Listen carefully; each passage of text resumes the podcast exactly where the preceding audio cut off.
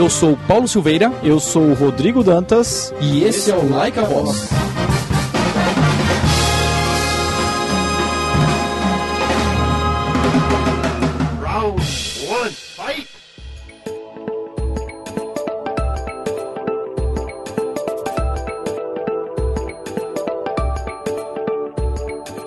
E chegamos ao final de mais uma temporada do Like a Boss, não é isso, Rodrigo? Foi muito bom de novo, hein, Paulo? A segunda parecia que ia ter mais problema de agenda com os empreendedores, mas parece que o Like a Boss começou a cair no público aí, né? Pois é, a audiência aumentou bastante, teve uma certa facilidade aí para encontrar os empreendedores, mas mesmo assim ninguém sabe o quanto é difícil casar a agenda, reagendar, cancelar, é, ver quem tá disponível para estar aberto a falar de tudo que é assunto. Então é bem complicado aqui realizar esse podcast para vocês. Bem, eu sou o Paulo Silveira, tô aqui com o Rodrigo Dantas. Hoje o que a gente quer fazer é sumarizar aí o que aconteceu nesses seis episódios da segunda temporada. Primeiro agradecer você ouvinte pela sua participação, pela sua audiência. Não deixe de indicar esse podcast e a gente vai começar pelo Júlio Vasconcelos, que é CEO da Prefer e é o cara que estava por trás do Peixe Urbano durante muitos anos. Inclusive ele é o fundador do Peixe Urbano. O que, que você mais gostou, Paulo? Eu, eu vou começar falando um pouco do impacto que eu tive conversando com ele. Assim, é um cara que tá começando tudo do zero de novo. Poucas pessoas conseguem fazer isso, fazer uma saída, vender a própria empresa e começar tudo do zero de novo, sem muito capital, criando um MVP mesmo pequeno. E o que mais importante de fazer essa análise que eu fiz é que o cara tá começando em outro país, em outra língua, em outro mercado completamente diferente daquele que ele conhecia. Isso foi uma coisa que, que mais impactou em você. É, e onde já existem players grandes, obviamente com modelo diferente do que ele tá fazendo ali do marketplace, mas é bem complicado. Então parece bem desafiador. Para começar, ele falou, né, que tinha menos de 20 pessoas a equipe. Imagina quanto não tinha o peixe urbano na época que tava muito grande, que ele citou em N cidades, em N países, que era até desgastante, que ele preferiria ter ido em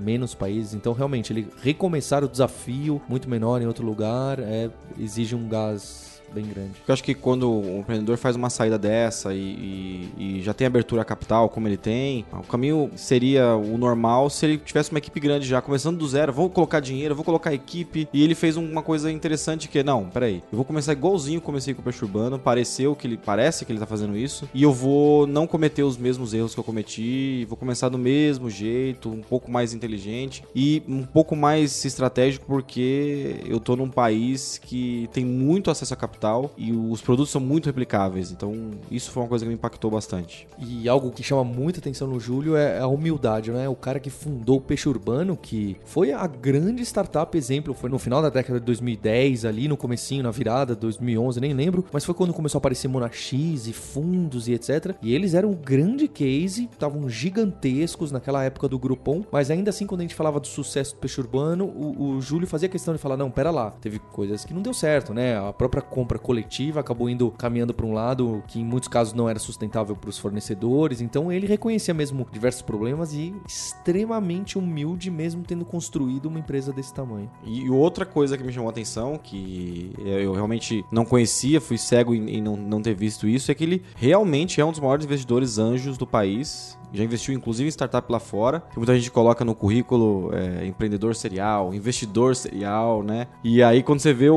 o- o histórico de- do cara como o Júlio, assim, você fala: peraí, isso sim é ser um investidor serial e um empreendedor serial. É, inclusive montou agora o próprio fundo com alguns amigos. É, exatamente. O fundo, pra quem pegou um pouco do papo aí, é o Canary. Já investiu uma, uma- pelo menos umas 10 startups no Brasil. Eu acho que até mais já. Mais, né? Mais. E, é legal porque é um, é um dos poucos empreendedores que fizeram uma saída e tá devolvendo pro mercado uma coisa que aprendeu, que é investir em outras startups, acreditar no sistema que precisa de capital semente precisa de capital de anjo bom, né? E a Prefer, que é um, é um desafio grande, assim, né? Que é um... Eu sei que marketplace tá num, num- numa coisa também de hype, é todo mundo quer ter um marketplace, né? Mas se você pegar um pouco do que pode virar a Prefer, tem uma conexão no futuro com o serviço financeiro e tal, então a gente vai acompanhar esse produto do Júlio para saber como é que tá indo aí. Até a gente pode até fazer um recap aqui, como é que foi, quantos usuários tem, gente colocar no, no nosso post aqui nesse sétimo episódio dessa temporada. E o segundo episódio, hein? Quem que foi o segundo episódio? O segundo foi com o Edgar Corona, que é o fundador do grupo Biorritmo. Para quem conhece a marca melhor, é da Smart Fit, né? O grupo que tem a, a Smart Fit que domina aí o- não só o país, a América Latina, como esse modelo de, de academia de baixo custo e tentando manter o padrão, que é um trabalho incrível. E surpreendeu, eu confesso que quando você, Rodrigo Dantas, falou, Paulo, vamos entrevistar o Edgar coluna, eu falei, poxa, mas acho que ele é mais tradicional, um empreendedor tradicional, não será que encaixa no Like a Boss que a gente tá procurando um tal de dinamismo e tal? Quebrei a cara, né? Eu confesso que foi uma surpresa.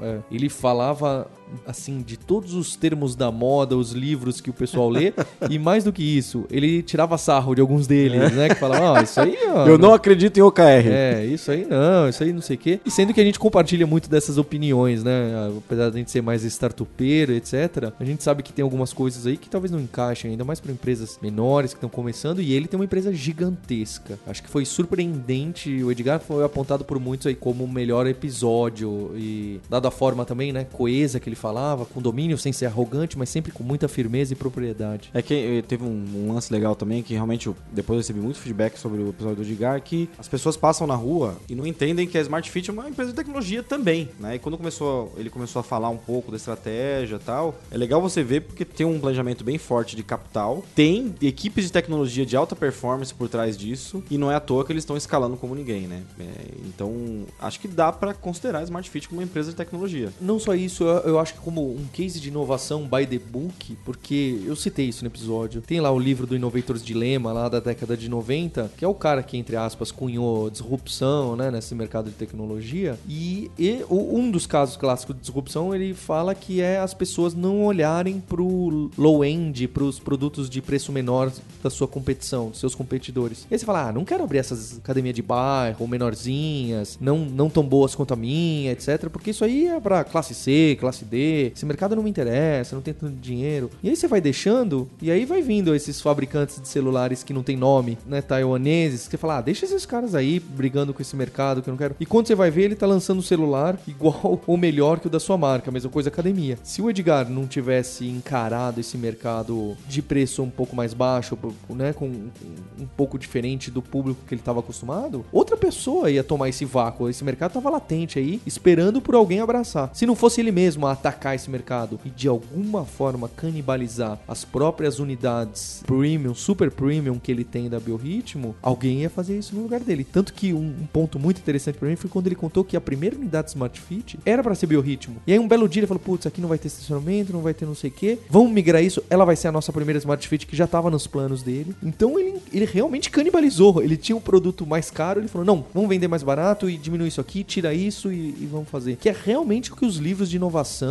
aí que estão na moda 20 anos depois do que ele já fazia isso há algum tempo. É, fiquei bem impressionado. É, até a frase, né, que ele... Eu tenho uma relação com o Edgar pessoal, até porque fui sócio dele no passado, e ele tem muitas histórias de bastidor, né? Então, quando ele trouxe a- o projeto da Smart Fit, todos os diretores deles, os sócios deles, foram contra. Não, você tá louco, você vai matar o nosso negócio. Ele falou, é exatamente isso que a gente tem que fazer. Nós temos que matar o nosso próprio negócio para criar um outro que vai ser mais sustentável e tal. Então, isso é uma visão muito difícil é, de se ter e ter corajoso de falar, não, vamos matar. Você convencer todo mundo, ó, gente, a partir de hoje nós vamos mudar a estratégia, nós vamos ter que criar uma nova marca e matar a nossa vaca leiteira, né? Então, aquela parábola do da indiana, né, da vaca leiteira com o indiano que, olha aquela vaquinha, enquanto você não matar a vaca leiteira, você não vai conseguir se livrar dela e ter um, um- um rebanho todo para ela, né? Então, É, É e, isso. e depois ele percebeu que não precisava matar, né? Tanto que coexistem as duas marcas com públicos e, e coisas diferentes. As pessoas conversam muito disso comigo. Falam, ah, Paulo, você que tem um, um- um business, criou um business de educação e era educação presencial, que tinha esse público e tal, né? Que é a Kaelon, aí você criou um sistema de educação online. Mas aí online não canibaliza? Eu falo,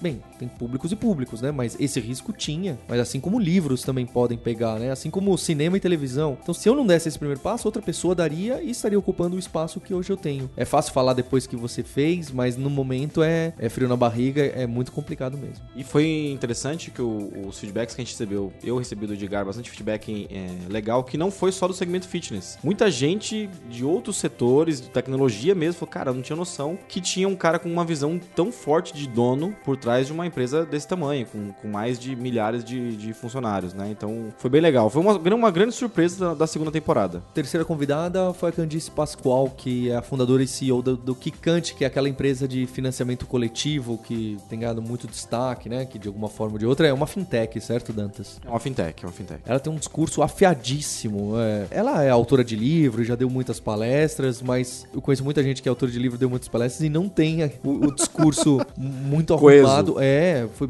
bem impressionante, né? As pessoas, inclusive, falaram disso, né? Da firmeza dela, que também chamou muita atenção. Ela sabe o que, que ela quer, o que, que ela fez e, e para onde ela vai, com uma clareza que eu confesso que eu não tenho em muitas situações. E foi, foi interessante também porque o Like a Boss tem um pouco disso, né? Você tenta entender um pouco a história do empreendedor para saber como é que ele montou aquilo. A Candice tem uma coisa também que mostrou que claramente ela montou a Kikante por conta das coisas que ela passou na vida, né? Então, trabalhou com projetos sociais, trabalhou com gente que era, é, que era é, provedoras de projetos sociais mundiais e aí acabou culminando no Kikante, né? Então, o Kikante, para quem não conhece, é, se você entrar no site kikante.com.br, vocês vão ver projetos muito legais, desde é, ajuda para retiros animais até para bandas de rock que você um dia já foi fã e o cara tá fazendo financiamento coletivo, né? Então, financiamento coletivo tem um pouco disso de tirar um pouco do poder do, das finanças e do investimento dos centros financeiros e passar pro povo, pro fã, né? Então, eu, eu gosto bastante da Kikante. E o que mais me impressionou nesse Like a Boss e ter conversado com a Candice foi exatamente essa administração que ela faz à distância. Ela tem uma equipe espalhada pelo mundo, uma, pessoa em Portugal, uma pessoa em, em Salvador, uma pessoa na, ela tá na, na, Na Holanda. na Holanda, uma pessoa em Londres. É, pra quem conhece gerenciamento de equipe de tecnologia, sabe que esse é um grande desafio, equipes remotas. E o Kikante tá aí, fazendo um, um trabalho legal e é gente espalhada pra tudo que é lugar. Isso me chamou bastante atenção. E o quarto convidado foi o Pedro Conrad, que é CEO e fundador do Neon Pagamentos, do Banco Neon, que hoje está passando até por uns desafios de regulação. O pessoal até pediu, ah, e comentem o que, que você acha, Paulo. Eu acho que, que vai superar, e inclusive eles deram vários passos de uma maneira muito rápida, mas obviamente eu não tenho capacidade para prever o futuro e nem de dizer quais os próximos passos que o Pedro deveria dar. Eu sei que ele está muito ativo, né? Ele mandou as mensagens no grupo de fintech, nos grupos Eu acho de- que é legal que ele tá, eles estão sendo muito transparentes pelo problema que eles estão passando. É. É, até é, surpreendeu por esse ponto mesmo. A transparência é uma coisa bem, foi bem forte nesse processo. E a entrevista com ele foi muito bacana, né? Ele é um desses empreendedores que começou lá também sentiu um problema, que era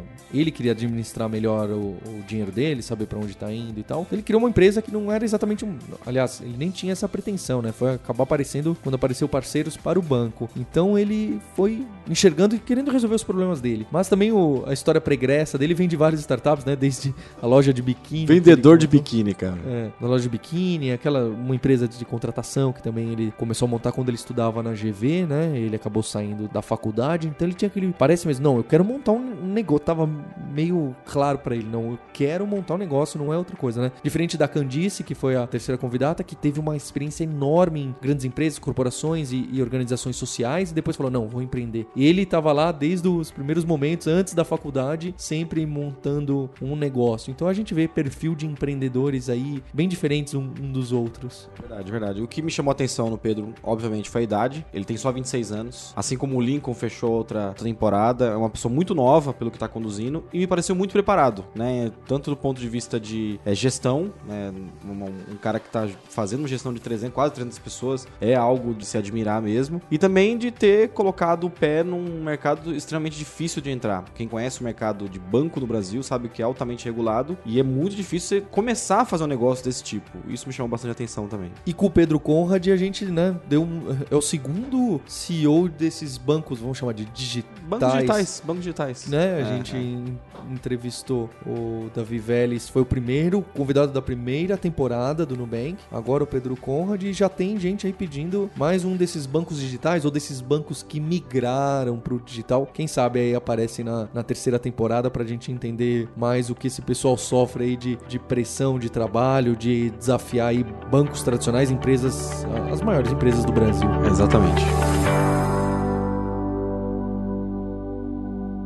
Round two, fight!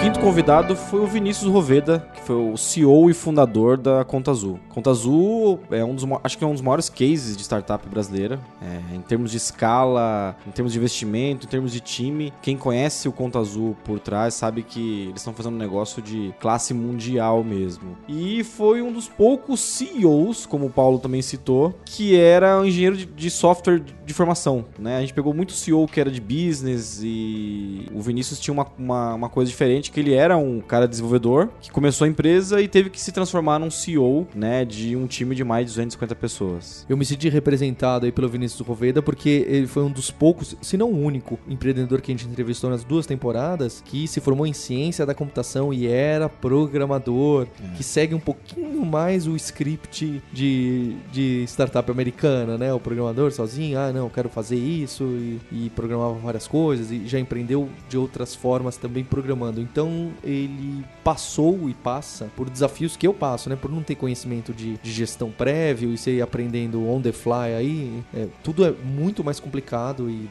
e pior, né? A gente acha que, ah, não precisa aprender isso. Aí você fica apanhando de gestão de pessoas e, e de vendas e de coisas que não tem uma fórmula exata e você está acostumado com um pensamento exato e faça isso, acontece aquilo. E é uma surpresa para quem vem da, da computação. O que chamou atenção também neles foi estar em Joinville, né? Eu acho que é, eles são grandes responsáveis pelo nascimento de inovação dentro de Joinville. Acho que uma empresa que foi fundada em 2011, 2011 foi o mesmo período que o peixe urbano começou a aparecer, como a gente contou do Júlio. Em 2011, você não falava muito de tecnologia na, nas mídias, startup era um negócio que pouca gente conhecia de fato. E eles nasceram lá em Joinville. E outra coisa de uma atenção, nasceram com o nome de Ágil RP, então eles fizeram uma coisa também que startup costuma fazer é, mal, só que eles fizeram muito bem, que é mudar o nome, mudar a estratégia durante o voo e isso foi bem legal ter escutado ele falar. Outra coisa que chamou atenção também é que eles fizeram uma, é, um, um playbook da startup americana mesmo, sabe? Foi acelerada por um fundo, fizeram uma aceleração lá, voltaram, captaram seed, captaram série A, captaram série B, captaram a série C. Eles me parecem estar cumprindo com todos os passos de uma startup de sucesso americana ou chinesa. E teve uma coisa que chamou atenção no episódio do Vinícius que foi dias antes a gente falou com ele, né? Fizemos a, o, o, episódio com ele, gravamos o podcast. Dias depois eles anunciaram uma, uma rodada de 100 milhões. Provavelmente tenha sido, acho que uma das maiores rodadas que aconteceu nesse mercado nos últimos tempos, assim. Então, mais uma vez, o Like a Boss sendo testemunha da história. E com esse dinheiro, qualquer conta fica azul, né?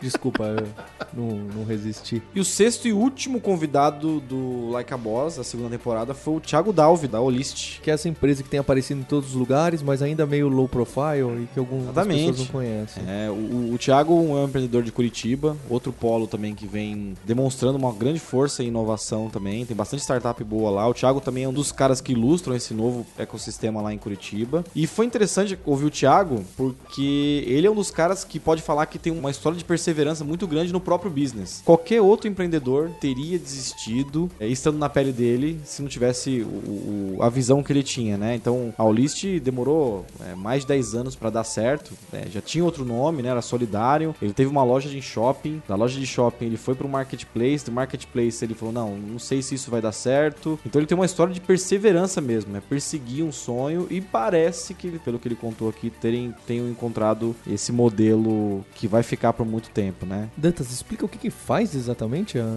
a A Ulist é uma, uma plataforma que conecta produtores a grandes varejistas online. Então, você tem uma, uma pequena loja de artesanato no Nordeste, no Norte do país, e você quer expandir as suas vendas, e quer colocar numa Amazon, quer colocar no, no Extra, uh, você contrata a Ulist, a Ulist faz tudo isso para você. E, e, isso é legal porque eles estão fazendo uma coisa de forma democrática e ampliando um comércio que até um certo tempo não tinha acesso à tecnologia nem nada. Então, isso que é legal da Ulist, ela realmente resolve um problema grande de ponta, né, que é a distribuição. Então, o cara que está vendendo artesanato lá, ele nunca imaginou colocar o produto dele dentro de um Walmart. De repente, através de uma plataforma, num custo muito acessível, você está vendendo no Walmart. E, é engraçado que o, o, que a gente sentiu com o Thiago foi o seguinte: ele precisou passar por esses 11 anos de experimento com a própria Solidário para poder resolver esse problema. Né? Muito cara fala assim: ah, vou montar uma startup, se der certo, meu produto vai ser altamente escalável. Mas olha só, para ele chegar no, na demorou 11 anos com vários modelos de negócio com, o mesmo, com a mesma visão. Eu vou atender os pequenos produtores no Brasil e vou conectar as pontas de distribuição. Foi bem legal ter ouvido essa história. E o, o desafio também, acho que o, o Thiago Dalvi da Olist, assim como o Vinícius Roveda da Conta Sul e da primeira temporada que teve o Eric Santos da Resultados Digitais, eles estarem realmente fora do polo São Paulo, Rio de Janeiro, Brasília, e, né, porque é respectivamente é Curitiba, Joinville e Florianópolis, tem uma vantagem competitiva, acho que no- nos momentos iniciais, que é, poxa, tem um monte de gente de qualidade que não quer vir para São Paulo, pro Rio de Janeiro, não quer morar nesses lugares e que estão lá. Então você tem como adquirir talento e contratar colaboradores muito bons, sem ter uma disputa tão absurda quanto é aqui em São Paulo, por exemplo. Ao mesmo tempo, especialmente acho que pro Eric nesse momento, a empresa já tem mais de 600 pessoas em Florianópolis, ele passa por um desafio que ele precisa realocar pessoas, não é? Que é bem complicado, que você fala, poxa, vem aqui morar em Florianópolis, por mais que Florianópolis tenha essa imagem idílica pra todo mundo, De praia, de praia tal. e tal. Ninguém, não é todo mundo que tá disposto, beleza, vou mudar minha família e mala e alugar um, morar num lugar novo. Todos eles, ah, esse ponto aparece em, em algum momento, né? Eu acho que vai complicar mais quando a empresa tá grande. Inclusive, o Júlio Vasconcelos, a gente também perguntou pra ele, né, do desafio de contratação, que aqui em São Paulo não era fácil contratar é, equipe de tecnologia ou não só de tecnologia, né? Pessoal de, de vendas, de marketing, de infra, de suporte que trabalhe bem em uma empresa com essa cara de startup não é fácil de encontrar. Mas lá em São Francisco, onde ele tá, é um pesadelo sem fim, certo? Por conta de salário também, né? Salário e quantidade de oportunidades que a pessoa recebe o tempo todo. É difícil de reter, é, disputar dólar a dólar lá. E ele falou mesmo que era uma situação muito complicada para a empresa para encontrar esse time. Agora ainda tem 20 pessoas, devem ainda estar meio ok. Próximo passo vai ser bem complicado. É o caso, o Thiago acho que tá com 130 pessoas, né? E ele até contou isso também, que eles, o desafio deles é fortalecer uma, uma- um sistema de startups em Curitiba para que isso também vire um polo, né? Que eles consigam levar gente para lá também, eles consigam trazer gente de cidades perto, porque realmente é um, é um desafio para qualquer cidade do Brasil contratar bons caras de tecnologia. Você tocou num- numa curiosidade que todos eles, você pegar o Conta Azul, resultados digitais, você já vê pessoas conhecidas de tecnologia de São Paulo indo para lá. Ah, eu tenho alguns amigos É, que foram então, trabalhar nessas então você empresas. começa a ver um movimento contrário de gente saindo de Oracle, Local Web, Microsoft, indo para esses polos para trabalhar no Maulist, trabalhar no, na Resultados Digitais, no Conta Azul, porque o cara também tá no contra cabeça, né? Ele já, já, já venceu aqui em São Paulo, já viu como é que é, já construiu uma carreira aqui e falou, pô, eu posso também ajudar uma, uma empresa de tecnologia que tá fazendo algo diferente em outro lugar. Eu sei que é difícil pensar isso, mas já está acontecendo. E eu acho que também um, um sumário da segunda temporada, que é muito próximo da primeira, de novo, a gente passou por empreendedores que nenhum tem uma história romântica que a gente vê um pouco de filme, que é em dois anos ele criou do nada uma empresa e agora são 500 pessoas. Não, todos começaram há muitos anos atrás, às vezes não nessa empresa, né? Mas se você considerar toda a carreira que a pessoa teve em- empreendendo ou fazendo algo próximo ao que ela empreende, são muitos anos. Independente se ela recebeu funding extraordinário ou se ela foi self-bootstrapped, né? Com o próprio dinheiro do bolso. Você vê que não, não, é, não é trivial. O, o tempo aí é um fator muito grande. Não adianta a ideia boa e mesmo não adianta ser gênio e super execução. O tempo aí, para coisa acontecer, é um ingrediente, infelizmente, fundamental. Então, eu sei que tem muito ouvinte que é startupeiro, não é só aquele que quer entender um pouco mais tomada de decisão de grandes empresas. Então, às vezes é um balde de água fria, porque não vai ser da noite pro dia que eu vou criar um- uma empresa gigante, né? O Rodrigo Dantas comemorou 5 anos da Vind recentemente. Eu comemorei 14 anos do grupo Kaelon Alura. Então, são coisas que a gente começa a aparecer no mercado depois de, de muitos anos e você começa a ter esses resultados e ter um impacto maior e, e escala. Não costuma ser da noite pro dia. Óbvio, tem os casos excepcionais. é, acho que inclusive talvez o peixe urbano se encaixe nisso. Mas se você vai ver a história pregressa do próprio Júlio Vasconcelos no Facebook e não lembro em que outras empresas, ele vem há bastante tempo procurando. Ele sempre falou que tinha ideia de empreender. Quando você somar todo esse tempo, não foi da noite Dá pro uma dia. vida, né? Dá, quase vida. uma vida, né? E o que é interessante é que vem recebendo os feedbacks do Like a Boss, a gente até convido para pessoal, mandem os feedbacks, mandem sugestões também, mas você vê claramente que as pessoas confundem um pouco o sucesso, né? O sucesso é uma coisa muito difícil de classificar. O que que é sucesso, né? E as pessoas falam, pô, você tem que convidar fulano que recebeu, acabou de receber uma rodada de investimentos. E acho que aqui vale um recado também, né, Paulo? A gente, a gente tá escolhendo a dedo, realmente, os convidados do Like a Boss. É, a gente vem recebendo muita assessoria de imprensa. Ó, Algumas que fazem bastante sentido. Fazem muito sentido, muito sentido. Mas ó, a assessoria de empresa procura, ó, fala com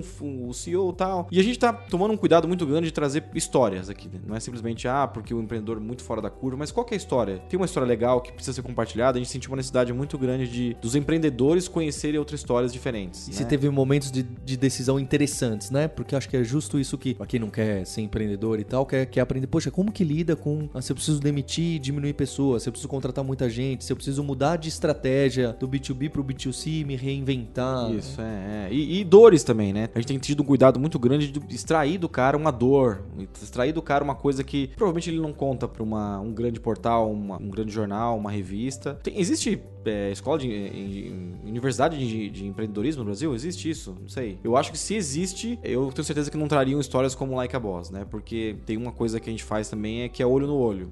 A gente vem entrevistando as pessoas com olho no olho e a gente vem aprendendo muito também. Então fica o convite pra terceira temporada que a gente vai começar a gravar pra lançar no segundo semestre desse ano. Fica o agradecimento a você, ouvinte. Não deixe de compartilhar o podcast. Pega lá e fala: olha, eu gostei muito desse episódio de segunda temporada. Mande pra sua amiga, pro seu amigo e fala: ouve que tem alguns insights bacanas, sem contar a história que é sempre curiosa. Eu acho a história é fundamental pra ter um fio condutor, mas a gente tem pegado isso que o Dantas falou, nas dores e nesses momentos de decisão que eu acho que é o que a gente pode absorver e depois ficar na cabeça, poxa, o Edgar Corona fez aquilo quando a empresa estava já consolidada, ele tomou a decisão de criar um produto de menor valor e, e- e deu certo, não deu certo, o que, que foi difícil, o que, que não foi. É isso que eu queria que você, ouvinte, guardasse. E eu sou Paulo Silveira, CEO do grupo Kaelon Alura. O que a gente oferece é treinamento para equipes de tecnologia, seja programação, design, marketing digital, UX. Então, se você tem uma empresa e está precisando capacitar, a gente está criando um- alguns mecanismos para ir desde o zero até o final, até você ter uma entrega, até você ter um projeto. Não deixe de conhecer ali online alura.com.br barra empresas. Eu sou Rodrigo Dantas, sou o fundador e CEO da Vindi. A Vindi é a plataforma de pagamento online. Nós somos líderes no segmento de assinatura. Nós temos uns maiores cases recorrentes com a gente. Quem quiser conhecer um pouco mais com o que a gente está fazendo e quem que a gente vem ajudando no mercado, digite vindi.com.br. Então, até a próxima temporada. Falou, pessoal. You win! Este podcast foi editado por Radiofobia, podcast e multimídia.